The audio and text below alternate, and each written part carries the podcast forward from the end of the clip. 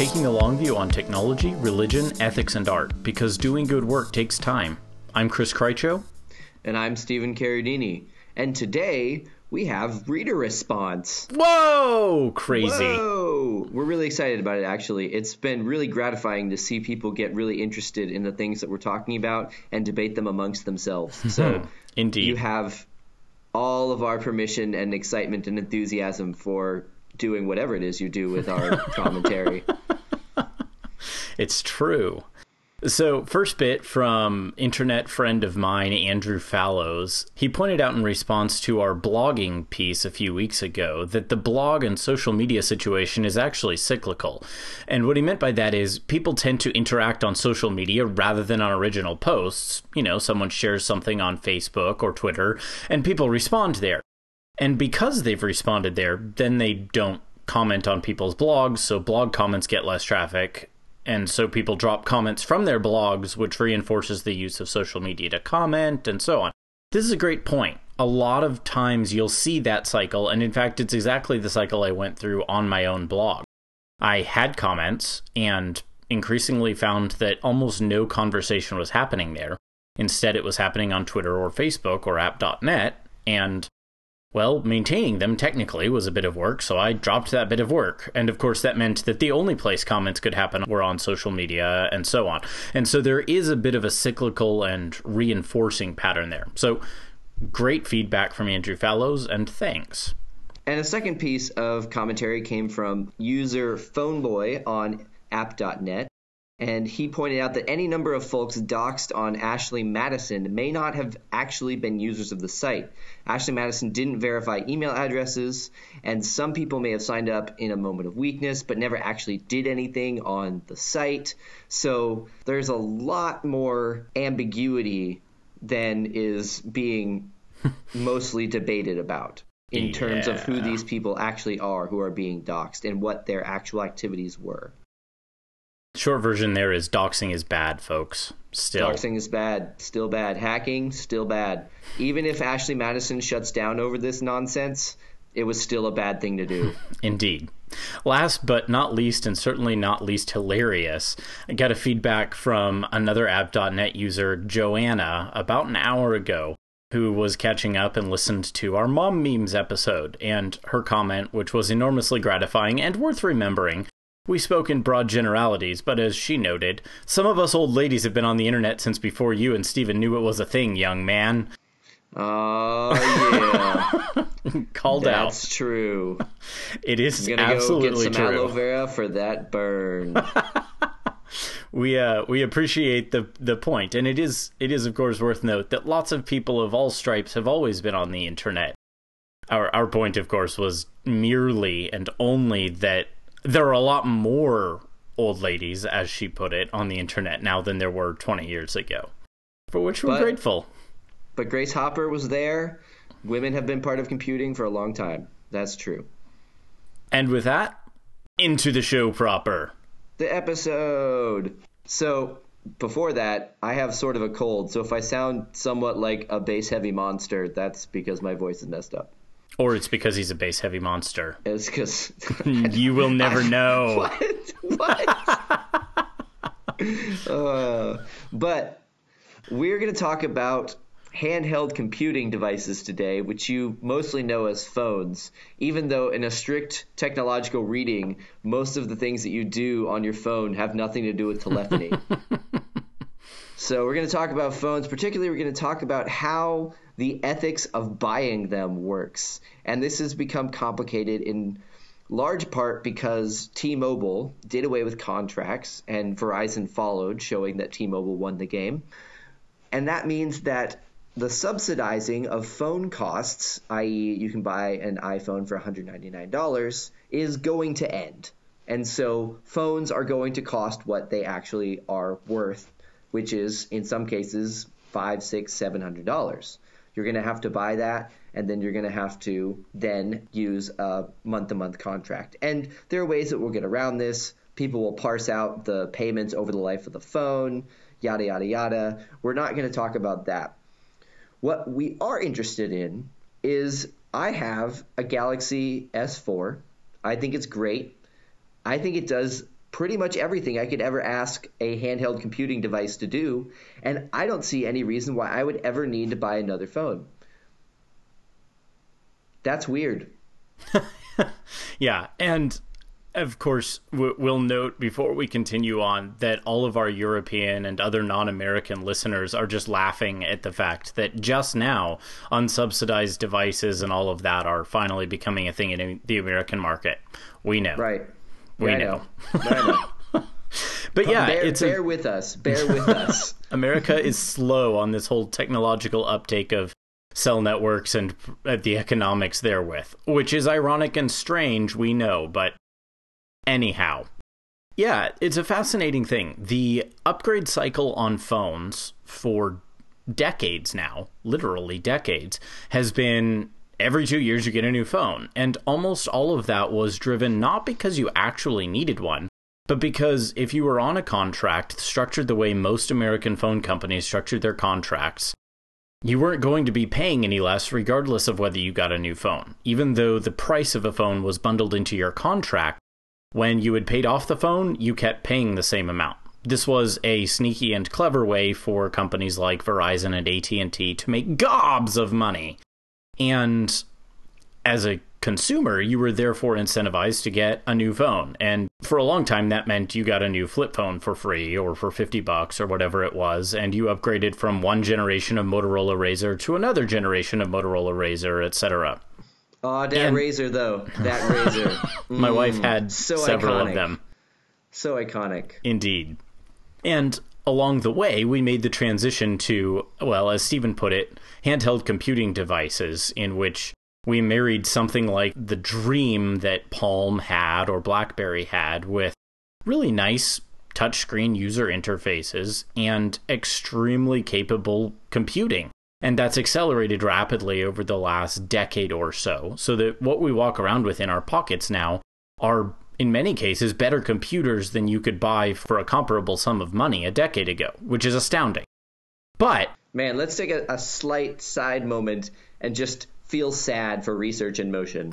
Like, let's, Poor Let's BlackBerry. just, let's just take a moment and realize that they were there first and they couldn't get it done. yeah, Like they saw the future. They literally saw the future. And they failed, They failed. It was it was a sad time. except in India. But yeah, we we went through this transition where all of a sudden all those subsidies started being applied to basically computers, and unlike every other kind of computer, including tablets, we weren't paying for them directly or up front because it got lumped in with this weird way that we've been buying phones and cell phones for the last 20 years. And then T-Mobile said, "This isn't really working for our bottom line. Let's try something else as a way of attracting customers." Well, that yeah, that that's the rub there. I don't think T-Mobile cared about their bottom line per se. It was the fact that they were trying anything they could to steal customers off of the big guys, and so naturally, the third player or the fourth player, or the fifth player, those are the people innovating in the space. Because if you mm-hmm. got two established giants, then of course they're just gonna punch each other repeatedly. But the third and the fourth, they're gonna be the people trying to make something out of the scraps and juice up the weird edges of the ecosystem and find all those extra marginal costs. That's a perfect description of what T-Mobile has done over the last few years. Juice up the weird edges of the ecosystem. There's a market driven aspect to this in the very basic core tenets, in that this is a market correction. Now, it's definitely not a stock market correction, but it's the ways that the market is adjusting to a new space and new players putting new techniques and strategies on the table. Mm-hmm. And overall, we think this is a great change. We think transparent pricing is good, and we may actually come back to the theme of transparent pricing in its own episode. But right here, right now, we're just kind of hung up on the fact that I'm never going to be able to get Steven to buy a different phone. So, but it's it's so interesting because historically, when you were at the end of two years, you were buying a quintessentially different phone. Mm-hmm. Your the technology was moving so fast that from 2004 when I got my first phone, which was a Nokia brick, God rest its soul. I ran that thing over with a car and it was alive. I had a Samsung that was the same. You couldn't break Yeah, it. You couldn't do anything to it. From from 2004 when I had that to 2008, I mean we had we had moved light years ahead, and then Right. you jumped to 2010, and then you've jumped uh, light years again. And 2012 to 2010, you're also moving so fast. Right. But that has slowed in that the phone that I can get now in the Samsung 5, the S5, is for all intents and purposes of what I actually use the phone for, the exact same phone. Right. Right. The improvements are no longer the massive leaps and bounds that they were early on. They're measurable and they may be significant, especially in some of the secondary and apparently incidental, though not for everyone, qualities like camera quality and so on. Right, which we've talked about before. Yeah, we we wrapped up season one with talking about exactly that. With that, on the whole, if you're Stephen Carradini, you probably don't use your phone that way. And if you're the vast majority of the population, you're not using your phone that way. And well, let's assume that you were even and that you really did care, but you're looking and you're saying, hmm, it's going to cost me five, six, seven hundred dollars to get a new one of these. I could probably wait another year or two or three because it's still going to keep working well. And that's Yeah. true regardless of whether you're an iOS or Android or Windows mobile user. I'm probably not going to upgrade from my iPhone 5S anytime soon, even though it's going to be fully two years out of date this year. Because you know what? It works fantastically and it's It got good support. thing. It does, the does things the I need it to, and it gets security updates when I need them, etc. And that's enough. And I have other things to spend my money on. As long as this does keep working well and does keep getting security updates, which in the iOS ecosystem will be at least another two or three years, I'm mm-hmm. good. Mm-hmm. And that's definitely a point to discuss when you're looking at the differences between Apple and everybody else, or Android and iOS, is that there are so many different Android phones and there are so many different Android providers that security is a massive problem.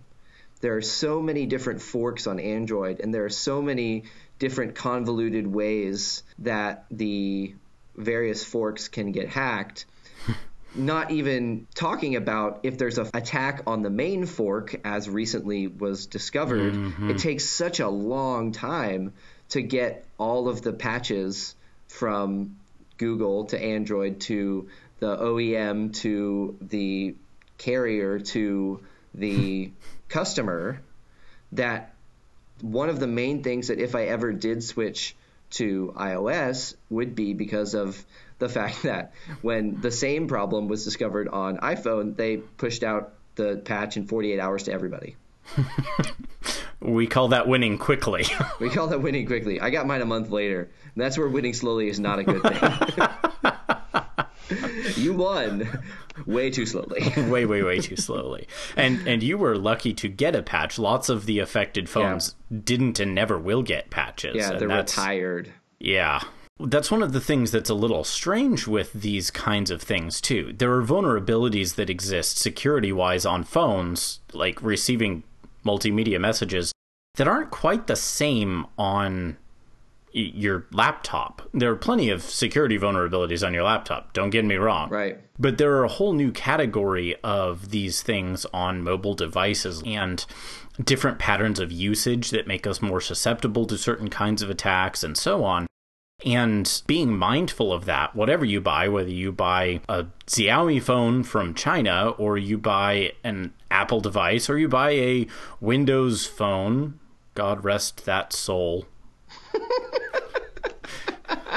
Sorry, couldn't resist. I know Windows Phone isn't technically dead, but uh, you know, whatever you're looking at there, it behooves you to choose well and to choose well for the longer term. As a consumer, we're now in a position where it's a lot easier to start making that good choice. And good on Yeah. T-Mobile for pushing everybody else this way because it does become Yeah. much much easier for consumers to make healthier choices about their purchasing here and to Yeah. recognize that No, I don't actually need a new iPhone just because it's been two years. My current one works fine. Or maybe you're a techie and that's where you want to spend your money, and you can do that without being charged extra, extra. through the nose because the way the contracts are structured, etc. Right.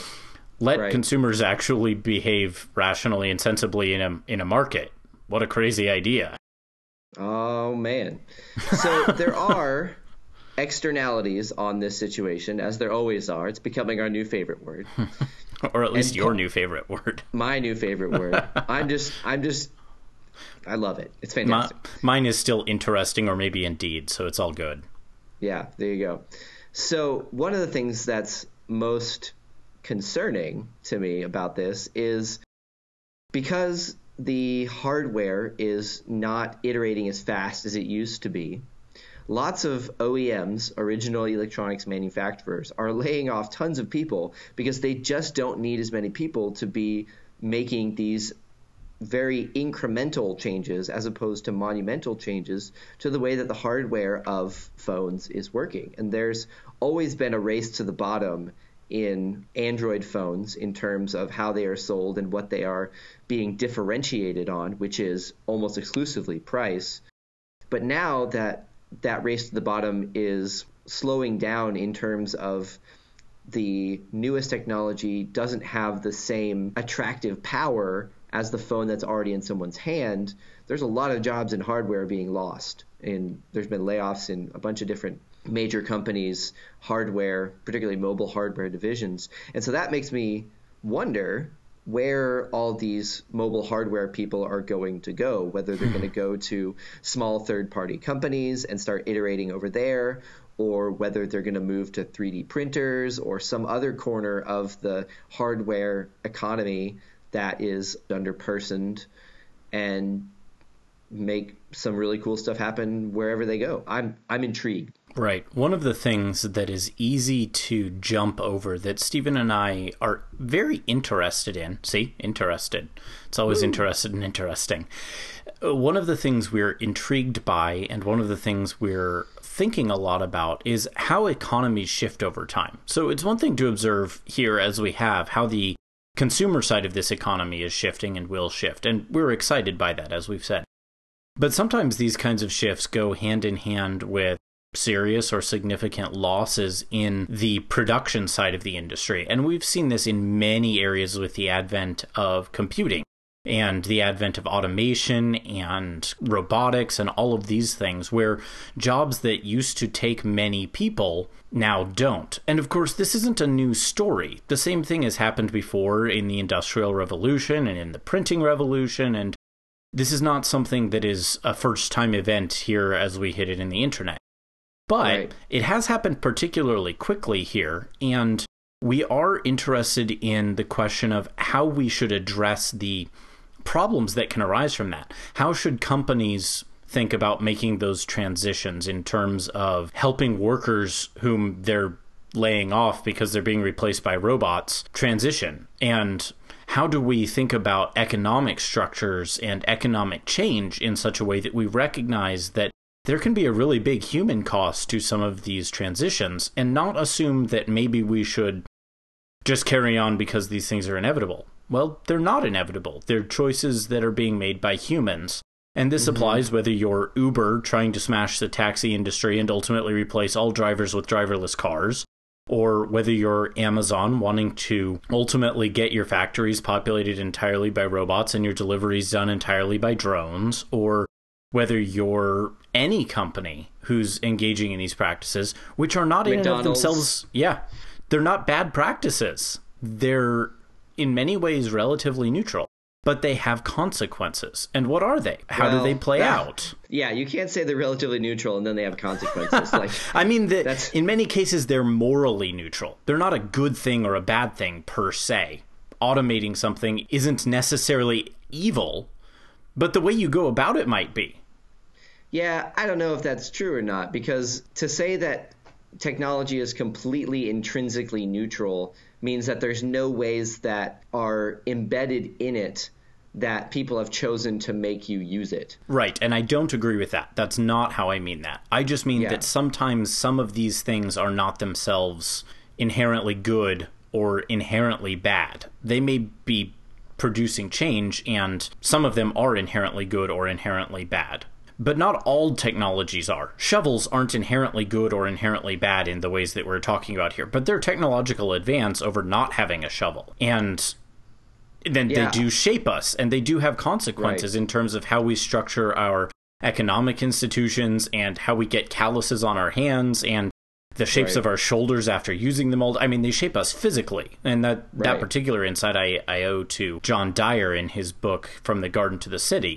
So, so no, there's no such thing as a truly perfectly neutral technology in that sense. Right. All I mean is that doing things with robots isn't necessarily evil.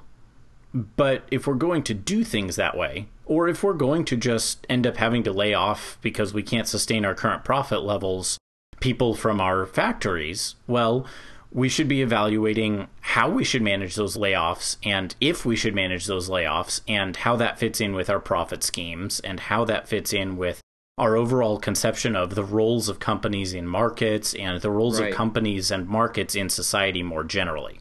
Right. You have somewhat of a point, but I think that if we know that a robot replaces a human in a job, then that isn't a value neutral machine. The way that's being employed has moved it from being a neutral machine to one that has, like you said, consequences, and those can be positive or negative. Now, the current valence of how that is employed varies by who's looking at it. So if you're the person whose job is getting replaced by a robot, that machine is evil. Like it is it is taking something from you that you did not want taken from you and that you were doing just fine before it showed up. You know, Right. that's a thing. If you're looking at it in terms of this will increase our bottom line and profits and all of that, it's a good thing. Robots mm-hmm. replacing humans is a good thing. And so I think that you really, really have to be careful about how you talk about technology when you start saying things like neutral and moral and values, because the positionality that you have related to the technology extremely changes the way that you look at it. Because Right. there are some people that would argue by dint of the fact that we know that robots replace humans and that those humans, by dint of the system we're in, will not have an easy time of getting a similar job, they would argue that that makes the machine evil. That Right. because of the system and because of the way that that machine is employed in the system, there's no morally positive way that you can employ that machine. That's an argument that people can make. Right. Of course, you could make the same argument about machine tractors, which did the exact same thing to large swaths of workers in the United States in a past generation. And yet, the net effect of that has been, and I say net because there was a very substantial human cost along the way, but the net effect has been that food is way, way cheaper. And on the whole, our society, including those least advantaged in our society, those most in need, have access to really high quality produce in a way they couldn't possibly have dreamed of 100 years ago. And that's part of what makes some of these things tricky is you can't see how things are going to shake out in the long term. And so it's difficult to make pronouncements even on how it will affect those people who are being let out of jobs in the next five to 10 years. But it's also difficult to make pronouncements about how it will affect economic viability of entire systems in the next hundred years. And Yeah. we shouldn't be over swift to make judgments on those, but we should also be cautious because we can recognize that sometimes they will have deleterious consequences, and we can't guarantee that those will be offset. And so we need to Yeah. slow down a bit. Yeah. From your perspective of 50 years, 75 years on, being able to get safe, cheap, regular fruit is is valuable. That's important. However, that was no fun for the farmer No. no.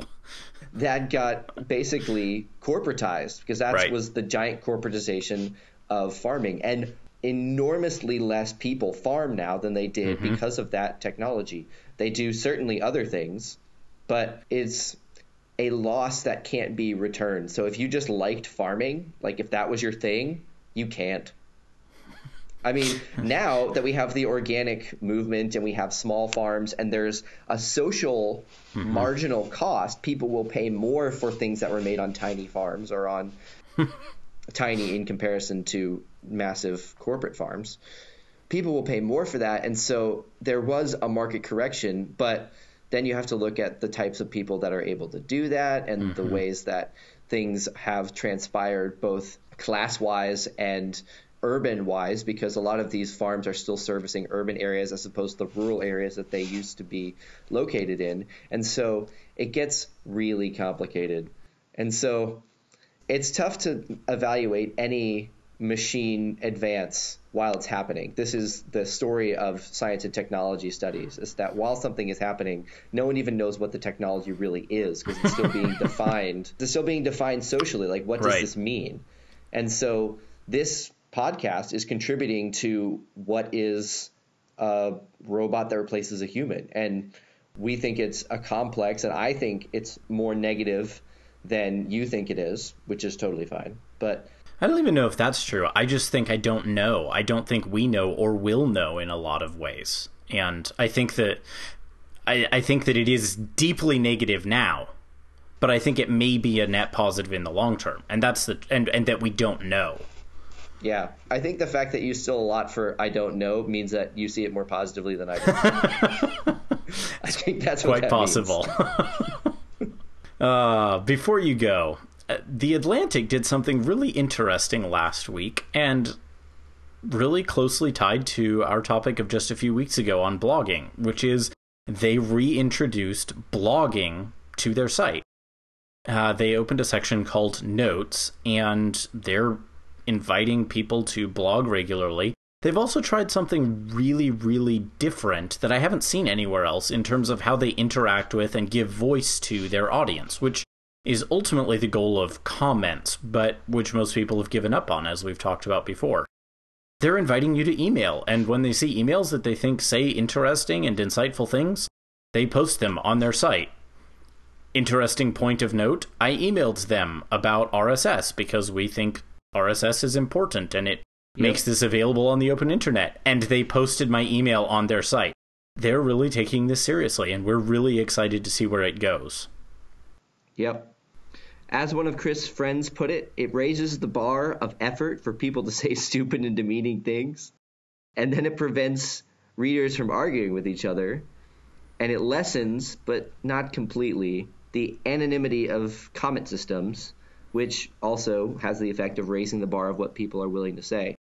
Finally, it also has a much stronger curatorial bent yeah. in that the editor can say, yeah, that's not going to go on the website. and then no one has to see that.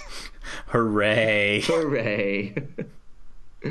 so, the music this week was Pirates by Heptagon Heaven. You can find a link at the show notes along with other links and notes on this week's show at winningslowly.org slash 3.08. Thanks to Jeremy W. Sherman for sponsoring the show this month. You can find the full list of sponsors in the show notes. And if you'd like to support Winning Slowly, we would like it if you did. You can make a monthly pledge at patreon.com slash winning slowly, or you can always give directly to us at cash.me slash dollar sign winning slowly. One of these days, I'm going to edit in a dollar sign sound. Cha-ching! we will give 10% of any and all contributions that we receive to helping the Internet Archive prevent link rot because we think that's important. You can subscribe to the show in iTunes or on your favorite podcast app. You can also interact with us on Twitter or app.net at Winning Slowly or on our Facebook page for other content relevant to the show. Or just because you want to talk to us. That's true. That's true. And stealing a page out of that notebook from The Atlantic, we are instituting. You can shoot us an email at hello at winningslowly.org. Woo! As always, thanks for listening. See you next week.